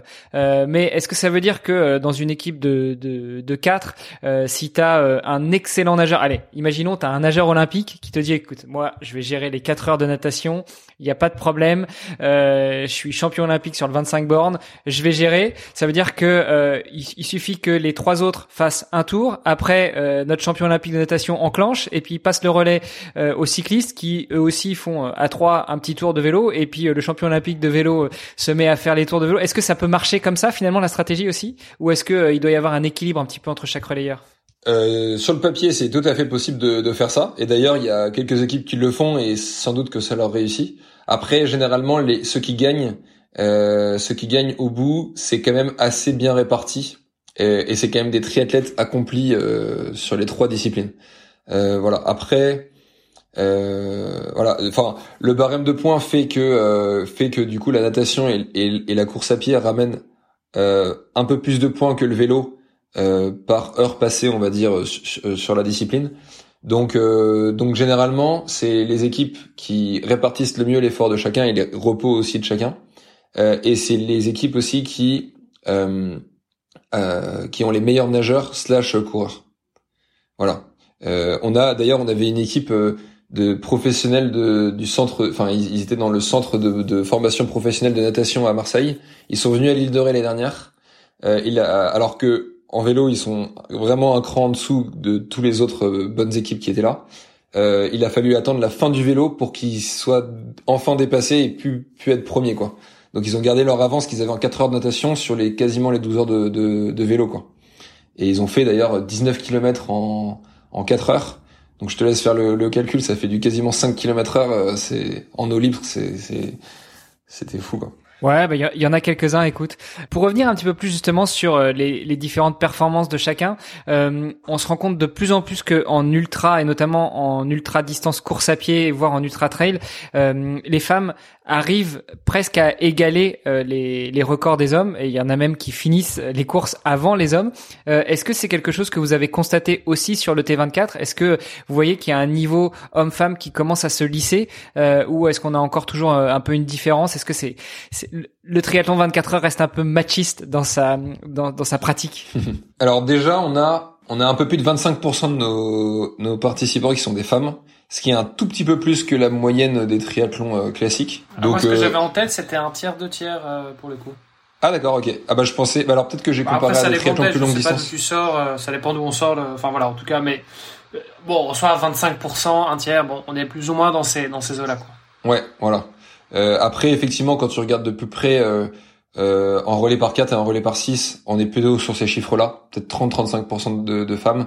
Et en relais par deux et en individuel, il y a quand même. Euh, alors en relais par deux, il y a, il y a, il y a je sais pas pourquoi, il y a, c'est peut-être que c'est pas assez représentatif pour l'instant, mais il y a pas beaucoup de femmes. Euh, en individuel, il y en a un peu plus, euh, mais je pense qu'on est en dessous de ces 25% quand même. Et d'ailleurs, euh, euh, enfin, je parle de représentatif parce que sur les 99 participants en individuel l'année dernière, si je dis pas de bêtises, je crois qu'il y avait à peu près 20 femmes. Euh, peut-être un peu moins d'ailleurs, 17 euh, ou 18. Et sur ces 17 ou 18 femmes, on avait... Euh, alors, il, y a, commence à y avoir du bon niveau, mais je pense que dans quelques années, et là je pense notamment à une ou deux participantes, cette année en 2023, on va commencer à avoir du vraiment du bon niveau, et j'ai hâte effectivement que ce soit un peu plus représentatif, que les qu'il y, ait, y ait vraiment des, des femmes avec avec avec un très bon niveau, voir un petit peu ce que ça donne, ce que ça donne. Voilà. Après, de toute façon, Évidemment, il y a un challenge homme, un challenge femme, et donc ils, ils, se battent pas forcément sur le même challenge, mais euh, mais effectivement, et et et c'est marrant parce que euh, je je j'ai l'impression que à, part, à partir d'une certaine distance, mais je l'avais déjà remarqué en, en, lisant un article sur le dans le trail, euh, qu'il y avait à partir d'une certaine distance, mais je crois que c'était vraiment presque au-delà de, d'un ultra trail, euh, la répartition de femmes augmenter d'un coup euh, sans pouvoir trop l'expliquer quoi. Mais c'est ce qu'on a vu aussi avec la la fameuse TCR, je sais plus quelle année c'était, mais c'est avec euh, Fiona, euh, cette, cette ultra cycliste allemande qui a gagné la TCR, qui est une course de 4000 bornes. ah bah oui, je me souviens de ça. Mais, c'est vrai qu'en général, c'est c'est vraiment quand on rentre dans l'ultra, c'est-à-dire que physiologiquement, bah, les hommes ont effectivement un avantage sur du court, mais bon, le court, ça peut aller jusque, enfin en tout cas à minima Ironman, ça je pense que euh, jusque là pour l'instant il n'y a, pas trop de débat, mais effectivement euh, quand on part sur des événements de plusieurs jours, c'est là où euh, potentiellement bah, la, tendance peut avoir, euh, peut, se renverser. Mais bon, il n'y a pas encore vraiment de, de on en a déjà parlé hein, sur le podcast. Il n'y a, pas vraiment d'explication. Enfin, il y, y a des théories en tout cas. Euh, après, est-ce que c'est des choses, c'est déjà arrivé? Est-ce que les femmes sont sont peut-être plus endurantes? Est-ce qu'elles sont, elles ont une meilleure résistance à la douleur, etc. Bon, voilà, ça, ça, ça, reste des théories. Euh, et puis bon, c'est, c'est, il faudrait. Euh, est-ce que tu vois, est-ce que c'est des cas isolés ou est-ce que c'est vraiment une tendance? C'est encore difficile à dire. Voilà, ça vaudrait peut-être le, la peine de faire une, une étude poussée sur le sujet, mais, mais voilà. Ouais. Euh, bon, si tu veux, on te met en relation avec des chercheuses euh, qui travaillent sur justement les femmes dans le sport et le sport euh, des femmes, et puis vous pourrez peut-être lancer une étude sur les prochains T24, non? Ah bah avec grand plaisir. Ah bah ça c'est c'est sûr. C'est sûr qu'une étude scientifique sur ça, ça pourrait être intéressant, même de manière générale, pas que sur forcément la différence homme-femme, mais même comment ton corps réagit. Euh, bah, un effort aussi long. Enfin, il y, y a, plein d'études qui sont faites à ce sujet, mais je pense notamment au vélo la nuit. Les, la plupart des individuels, ils me disent en fait, à la fin, il y a un moment où j'avais envie de dormir et j'étais content d'aller courir 8 heures, quoi. et, et, euh, et, en fait, euh, alors c'est presque dangereux en fait parce que t'es sur la route et tout quand même, donc faut faire attention. le circuit est fermé? Alors euh, aujourd'hui non, le parcours vélo il est pas fermé. on est sur, enfin, quelques morceaux de, du tracé sont sont vraiment fermés à la, à la circulation, mais dans l'ensemble c'est quand même ouvert. Et, euh, et d'ailleurs, ça se fait très bien. Euh, on fait ça hors saison dans des stations balnéaires, donc euh, donc il n'y a pas trop de monde. Et surtout le vélo comme ça de nuit à 3 heures du mat, il y a, y a, ça va, il y a pas trop de bouchons quoi. ouais non, non mais bien sûr, bon j'imagine, mais c'est vrai que ça peut changer. le problème dans les, les événements d'ultra, c'est que euh, tu peux difficilement bloquer. Tu vois, autant t'as le Tour de France, bon bah tu sais que les gars ils vont passer, euh, ça va durer 5 minutes. Euh, Bon, j'exagère parce que ils ferment quand même deux heures avant, mais mais bon au final. Ouais, il y a la caravane avant. il y a les caravanes, etc. Mais mais bon, en gros, euh, tu vas tu vas fermer la circulation pendant 2-3 heures. Euh, dès que tu rentres sur de l'ultra, c'est beaucoup plus compliqué, quoi, parce que euh, parce qu'effectivement, bah, ça veut dire pendant 24 heures, t'as des gens ils peuvent pas sortir de chez eux, quoi. ouais, et puis nous c'est une boucle en plus. Donc alors l'avantage c'est que bah c'est on, bloque que 20 ou 25 km. Enfin d'ailleurs on bloque pas, mais c'est 20 ou 25 km de concernés. Euh, et c'est pas 180 si c'est une seule boucle de sur un Ironman quoi. Donc ça c'est l'avantage. L'inconvénient c'est que l'ensemble du parcours est concerné pendant 12 heures, un peu plus d'ailleurs, un peu avant, un peu après, donc on va dire 13 heures, 14 heures. Et donc oui, après, euh, on est, comme je te le dis, on est sur des stations balnéaires, euh, donc on dérange pas grand monde. Et puis, euh, bah pour, enfin, par exemple, on est au, tout au bout de l'île de Ré, sur une commune qui s'appelle les Portes en Ré, et il y a 500 habitants à l'année, et on arrive à avoir 200 bénévoles. Donc, t'imagines? Donc du coup, en fait, soit ils sont déjà bénévoles eux-mêmes, euh, soit les gens dorment Master C quoi. Donc euh, donc du coup ça se fait plutôt bien. Voilà. Comment tu fais pour trouver 200 bénévoles dans un bled où il y a 500 habitants? On est le, premier événement euh, organisé sur l'île de Ré. Enfin euh, le je veux dire le plus gros événement organisé sur l'île de Ré euh, depuis 2022. T'as as un partenariat avec l'agence de, l'office du tourisme local ou un truc comme ça? Bah ouais, ils parlent un peu de nous et tout, donc ça c'est sûr que c'est sûr que ça, ça, attire du monde, ça attire euh, les gens qui participent et, et leurs accompagnants. C'est des gens qui ne connaissent pas forcément l'île de Ré. Euh, donc ça, c'est sûr, c'est sympa pour euh, pour les communes de, de l'île de Ré. Euh, pour, pour pour aller chercher des bénévoles, euh, je vais pas te mentir, c'est c'est c'est pas facile. Euh, on a surtout la première édition en fait. C'est quand tu arrives à un endroit, bon l'île de Ré, je, connaissais déjà du monde là-bas, mais quand tu arrives au Touquet euh, ou à Bormes-les-Mimosas où tu connais quasiment personne, euh, tu sais même pas par où commencer.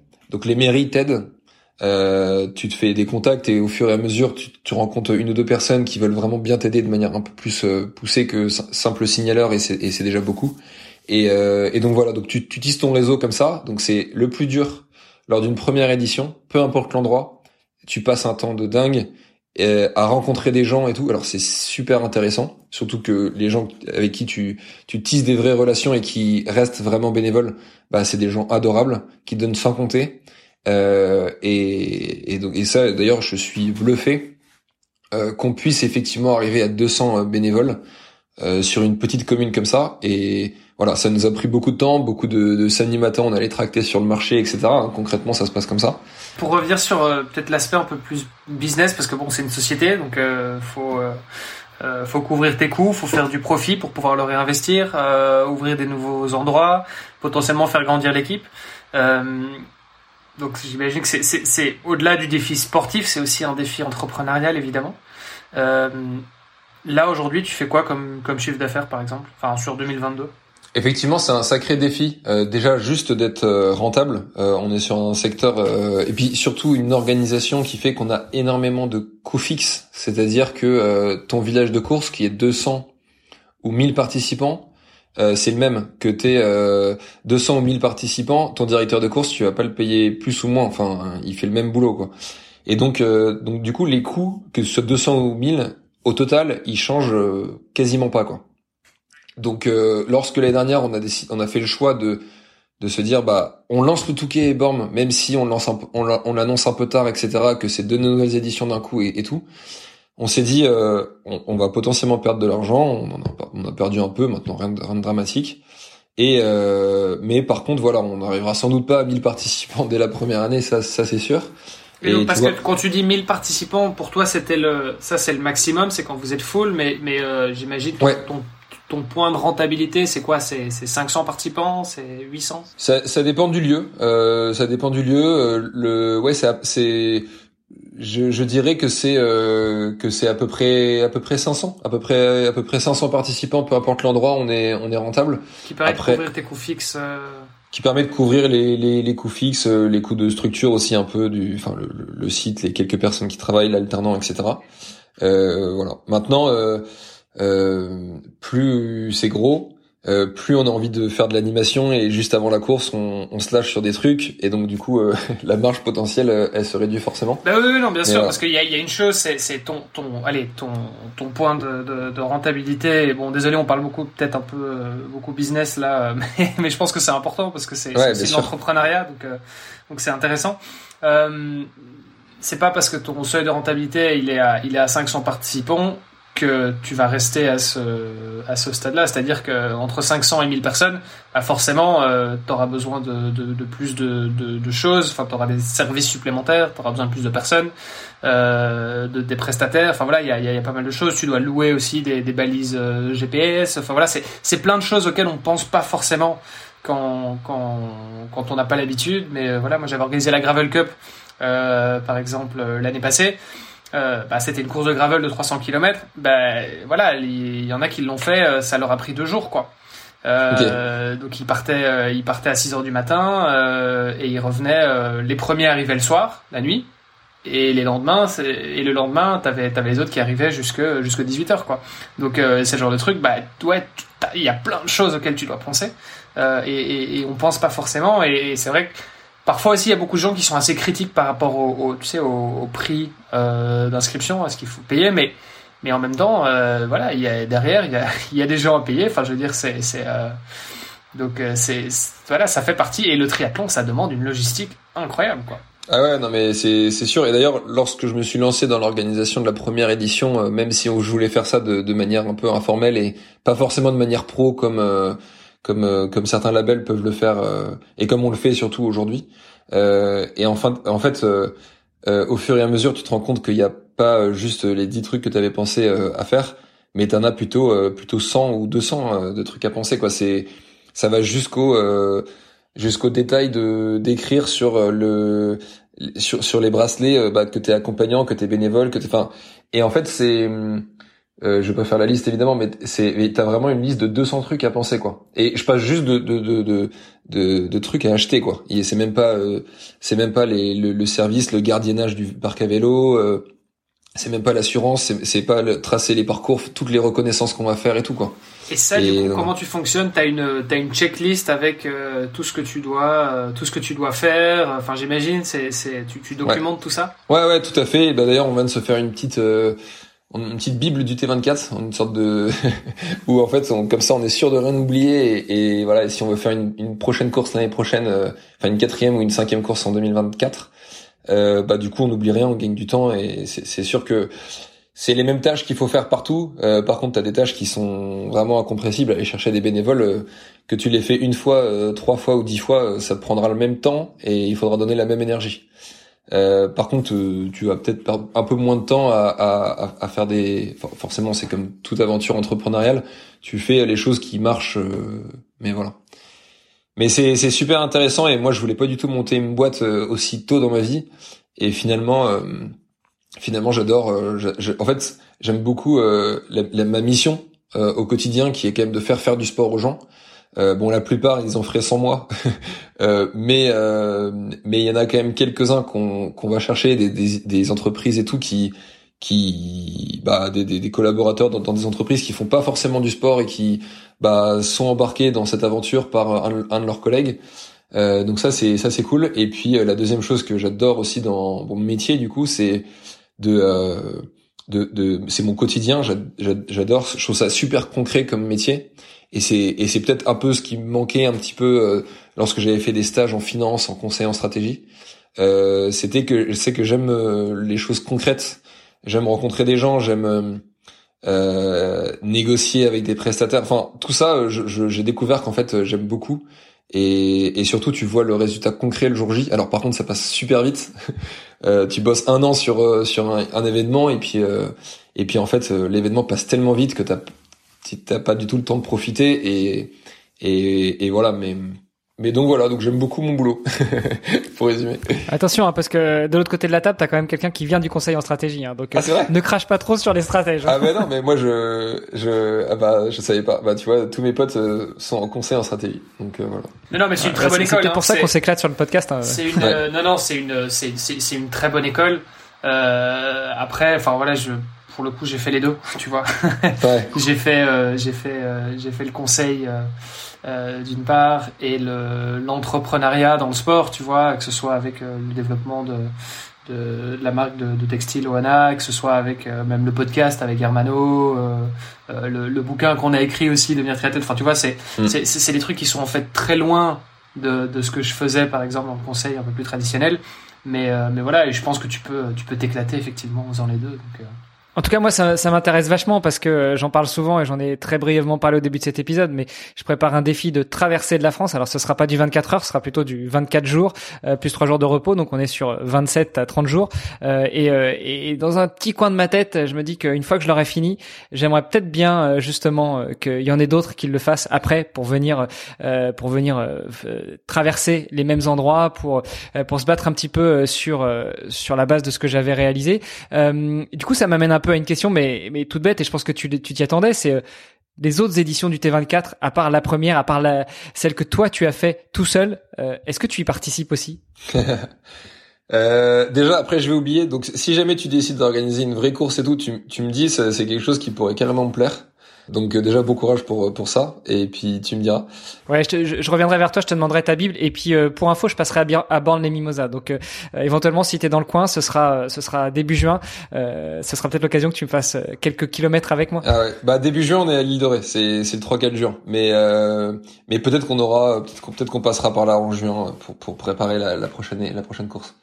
Euh, donc oui, euh, non, enfin non plutôt, non, je, je, je ne participe pas aux courses et parce que j'ai pour l'instant euh, j'arrive à mieux m'organiser dans l'équipe on commence à être bien organisé à bien maîtriser comment organiser une course de 24 heures euh, de manière réussie et gérer les animations et tout autour comme comme je vous ai dit c'est aussi important et euh, mais pour l'instant, je peux pas me permettre de, de, de, de, pour deux raisons. Déjà, c'est que sur le sur le week-end, du coup, j'ai pas le temps. Enfin, en fait, il faut que je sois disponible pour l'organisation s'il y a un accident ou quoi que ce soit, c'est moi le, le, responsable légalement, donc je, je peux pas me permettre d'être d'être sur le parcours ou, même euh, d'être pas lucide du tout parce qu'il y a des moments où tu peux ne pas être lucide.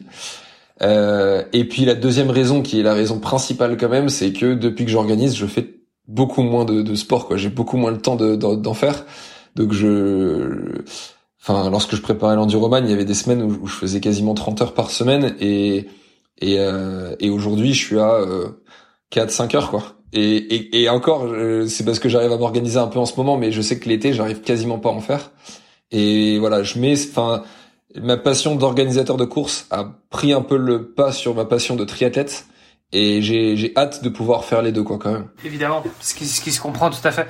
Et en termes de de d'expansion parce que là tu nous parles donc là aujourd'hui tu as trois courses de prévues pour 2023 euh, tu parlais d'une quatrième, voire potentiellement une cinquième course. J'imagine qu'il y a un moment, tu auras quand même bien quadrillé la France et, euh, le calendrier. Euh, et que des athlètes qui font du, je sais pas, du 24 heures, ou bon, après on l'a compris, hein, la, grande majorité ne font pas 24 heures, mais font des, distances plus courtes en relais. Mais j'imagine qu'il y a un moment où tu auras quand même quadrillé la France. Comment est-ce que tu vois les choses Toi, est-ce que ton but c'est de faire Tu t'es déjà posé ces questions de combien de courses potentiellement tu pourrais faire? Sans, euh, enfin, sans qu'elles commencent à se marcher les unes sur les autres. Hein. C'est un peu le problème, c'est que tu peux vite commencer à faire du, du cannibalisme au final, hein, parce que tu fais un nouvel événement, du coup, euh, c'est les, jeux. les gens vont pas forcément le faire tous les week-ends, ce genre de, de, de, course. Quoi. Non, non, c'est sûr. D'ailleurs, on, on, on, voit bien ton raisonnement de, de consultant euh, euh avec cette réflexion. Mais c'est vrai, c'est vrai, tout à fait. Euh, on a on, réfléchit en fait, euh, c'est sûr à notre, à notre développement. Là cette année, on, aurait pu organiser une quatrième course, mais on a préféré euh, euh, être sûr de pouvoir bien maîtriser trois courses remplies avant de commencer à aller faire d'autres d'autres événements. le notre marché potentiel, il est pas facilement mesurable. parce que en fin de compte, la moitié de nos participants, même pas, 45% de nos participants, c'est des licenciés. Euh, et les 55 autres pourcents, euh, ils sont dans aucune stat quoi. Donc euh, faut, c'est un peu compliqué de, de, se rendre compte de tout ça. Ce qui est sûr, c'est que là, on, on, fait un petit peu, au, euh, on, on, avance euh, un peu à tâtons. on se dit, bah, par exemple, dans notre questionnaire de satisfaction dont je parlais tout à l'heure, on demande depuis cette année, qu'est-ce que, quel, enfin, où est-ce que vous voudriez faire un T24 qui n'existe pas quoi. Et bah la, ce qui revient souvent, c'est c'est à la montagne. Et voilà, donc c'est complexe à organiser, on est en train de se le rendre compte et on en on en, on en échange avec beaucoup de, de mairies, avec plusieurs mairies dans les Alpes et dans les Pyrénées, euh, avec des, des, superbes spots, mais une complexité qui qu'en fait euh, on sous-estime si jamais on n'a pas le, les mains dans le cambouis un peu quoi. Et donc voilà, donc c'est sûr que nous on a si on organise une quatrième course, on en organisera sans doute une quatrième en en France en 2024 peut-être même une cinquième si on va chercher une géographie et un type de course, enfin un type de terrain de jeu qui est totalement différent. Euh, mais je pense que à terme on pourra en faire cinq peut-être euh, en France. Euh, peut-être si, j'arrive pas trop à savoir, on verra. mais ce qui est sûr, c'est que on commence déjà à rentrer en contact avec des fédérations étrangères pour pouvoir effectivement aller chercher d'autres marchés. on organise une course de triathlon de 24 heures et on est les seuls que ce soit en France ou ailleurs. Donc euh, euh, moi je suis convaincu que enfin c'est pas dans l'ADN des Français de vouloir faire euh, un triathlon de 24 heures et en fait c'est n'importe qui d'un peu sportif ou qui aime le concept et donc je pense que des des des, des pays soit qui sont avec beaucoup de triathlètes où la culture du triathlon est très forte comme bah l'Allemagne, la Belgique, les Pays-Bas ou alors des pays où aussi tu peux avoir des beaux spots comme l'Espagne, l'Italie, le Portugal euh, ou même la Suisse. Euh, je pense que je pense qu'il y a beaucoup de choses à faire et et voilà donc. Euh... Mais ça c'est peut-être des éléments que vous pourriez voir aussi dans les stats qui remontent parce que tu l'as dit vous en faites un, au Touquet donc pas très loin de la Belgique. Euh, quel est votre euh, votre rapport entre le nombre de Français et le nombre de Belges qui viennent? Euh, Vous en faites un à Borne-les-Mimosas donc pas très loin de l'Italie, un petit peu plus éloigné de l'Espagne, mais pas si loin que ça non plus. Est-ce que vous avez euh, beaucoup d'Espagnols, beaucoup d'Italiens qui viennent, ou est-ce que de manière générale, vos participants, c'est des Franco-Français? Bon, On parle pas de l'île de Ré, parce que là, pour le coup, euh, je pense que l'île de Ré, c'est véritablement des Français, quoique euh, il y a peut-être des étrangers qui sont attirés, mais il y, a, moins de facilité, c'est moins des territoires limitrophes avec d'autres pays. Bah, en fait, pour l'instant, on est encore très franco-français. Alors il y a des étrangers, il y a, comme je vous disais tout à l'heure, il y a hum, une vingtaine de Belges qui ont participé à, au Touquet. Euh, on a quelques Belges aussi qui participent à, hum, à, l'île de Ré. Euh, et, euh, puis après on a allez cinq ou six personnes étrangères, donc surtout Suisse, Italie, qui participent à Borm. Mais en fait, on vient tout juste de lancer le, le concept. En France, c'est encore pas pas très connu. Euh, donc euh, je, je, pense que euh, je, je, pense que la visibilité et le bouche à oreille, il s'arrête quand même pas mal à la frontière quoi pour l'instant. Donc donc on verra, on verra. Je, je, j'avoue, je sais pas trop. Et à terme, du coup, comment tu vois les choses? Tu, tu te vois plutôt créer une, une franchise pour pouvoir développer les... Parce que il y a un moment, tu vas avoir besoin de points de relais. Tu pourras pas être partout. Euh, bon, d'autant plus que t'es quand même limité aussi. T'as quand même une saisonnalité qui est importante, c'est-à-dire que en hiver, euh, enfin, je, euh, ou alors tu me diras hein, si tu comptes organiser quelque chose en hiver, mais euh, ça, ça me semble être plus compliqué. Ouais, tout à fait. en France, en France métropolitaine, on a quatre mois où on peut organiser des courses. C'est mai, juin et septembre, octobre. Parce que juillet, août, c'est c'est pas la peine dans la plupart des grandes villes ou des stations balnéaires, parce qu'on vise plutôt des stations balnéaires. C'est c'est pas jouable. et avant le mois de mai, partout en France, l'eau est un peu fraîche. Et à partir de fin octobre, pareil, euh, on a le même problème. Euh, et tu vois, un endroit comme le Touquet, on a euh, finalement on a que un week-end dans l'année où on peut le faire parce que mai-juin c'est trop froid. et puis septembre, début octobre, ça peut le faire en termes de météo. mais on a sur les 5-6 week-ends possibles entre fin août et, et, début octobre, on en a que on a que un samedi possible euh, généralement, euh, statistiquement, en fonction des, des, coefficients, des horaires de marée, des, des hauteurs d'eau, etc. Euh, le Touquet, bah, j'imagine que tu connais un petit peu, il y a, y a quand même des fortes, des, des, fortes marées. et donc du coup, faut tomber pile poil au bon moment avec une. Enfin bref, je vais pas rentrer dans des considérations trop techniques, mais mais voilà, on a on n'a pas le choix quoi. Donc là, on connaît déjà notre date pour 2024 et on fera notre calendrier autour de la course du Touquet quoi. Donc c'est sûr que tu restes quand même assez limité en termes d'options. Et voilà. donc, si tu veux grandir à l'international, comment est-ce que toi tu vois les choses? Ça sera un système de franchise? T'as déjà réfléchi un petit peu à ça? Bah ouais, je pense que, en tout cas, euh, on pourra pas euh, organiser plusieurs euh, plusieurs événements par week-end euh, ou même deux événements en deux en, avec une semaine d'intervalle. C'est quasiment pas jouable.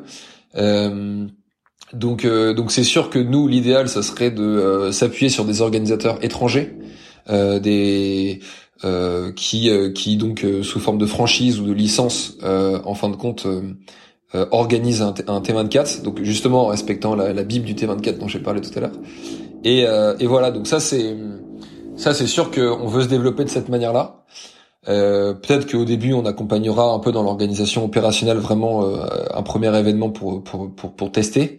Euh, voilà, s'il y, y, a des étrangers qui, qui nous écoutent, ça c'est sûr que c'est quelque chose. Euh, en ce moment, c'est pas c'est pas forcément facile d'aller chercher des euh, bah, des organisateurs qui sont intéressés par par, par ça. Je pense qu'il y en a quelques-uns qui nous écoutent, donc voilà, le, le, le message est passé. voilà, n'hésitez pas à nous envoyer un mail si ça vous intéresse. Euh, donc voilà, donc c'est c'est sûr que c'est comme ça qu'on, en fait, c'est comme ça qu'on veut se développer parce que c'est que comme ça qu'on pourra se développer, on pourra pas faire différemment. On a un seul directeur de course, on a un seul responsable bénévole, etc. On a une équipe qui fonctionne hyper bien, on s'entend tous trop bien, euh, mais euh, mais voilà, on, on peut pas être à plusieurs endroits en même temps. Quoi. Ok, très bien, euh, très clair. Si tu devais si tu devais donner un, un conseil à nos auditeurs, comment devenir triathlète, tu dirais quoi? Très bonne question. Euh, moi, de manière générale, que ce soit dans le triathlon ou de manière générale dans ma vie, je suis beaucoup mon instinct. Euh, et euh, alors, quand j'ai dû préparer l'Ironman ou l'Enduroman, j'ai dû quand même respecter un petit peu des plannings d'entraînement, euh, forcément. Mais euh, euh, je, je, voilà, je, je fais de la natation quand j'ai envie de faire de la natation, du vélo quand j'ai envie de faire du vélo. Alors, je pense que la plupart des, des triathlètes qui passent sur votre podcast vous disent pas du tout ça. Et au contraire, il faut être rigoureux, etc. Moi, je suis beaucoup mon intuition et je suis quelqu'un qui fonctionne beaucoup à la passion plutôt qu'à la raison. Et euh, c'est ce qui m'a notamment euh, poussé à, faire ça de ma vie et pas euh, travailler dans un dans un cabinet et avoir un CDI, etc. donc voilà. Donc moi, je de manière générale, je dis qu'il faut il faut, faut faut être passionné et puis il faut faire les choses parce que ça a du sens pour nous. Et, et voilà, c'est tout. Enfin euh, j'ai pas vraiment de conseils très techniques parce que j'aime beaucoup l'endurance, mais je suis pas particulièrement euh, euh, bon ou rapide. Euh, donc voilà. Et pour devenir un, un, ultra triathlète de 24 heures, ce serait quoi la, la, variante? Alors là, déjà, je peux un peu plus aider. euh, je pense qu'il faut. Euh, bah là, pour le coup, il faut de la rigueur, il faut du, il faut du temps, il faut une hygiène de vie et tout. Enfin, il y a beaucoup de, de, de conseils à, à donner. Euh, nous là depuis la semaine dernière, on a développé des plannings d'entraînement qu'on met à disposition de tous nos participants parce qu'on s'est rendu compte que les, les plannings d'entraînement euh, classiques, euh, en fin de compte, sont pas du tout adaptés à notre format de course, que ce soit en relais ou en individuel, parce qu'en relais, l'air de rien, euh, quand on est en relais par 6 par exemple, bah il y a on fait du sport euh, peut-être 7, 8, 9 fois dans, le week-end et entre chaque, il faut aussi gérer les, moments de, de, repos quoi. Et donc c'est c'est un, un, peu c'est un peu particulier donc euh, ceux qui participent, je leur conseille de vraiment euh, euh, suivre nos conseils qu'on a pris du temps et tout à développer avec les différents retours qu'on a eu. Comme je disais, on est très proche des participants. Et puis voilà, pour les individuels, c'est un peu particulier parce que bon, faut pas se mentir, faut faire des heures et des heures et des heures d'entraînement pour.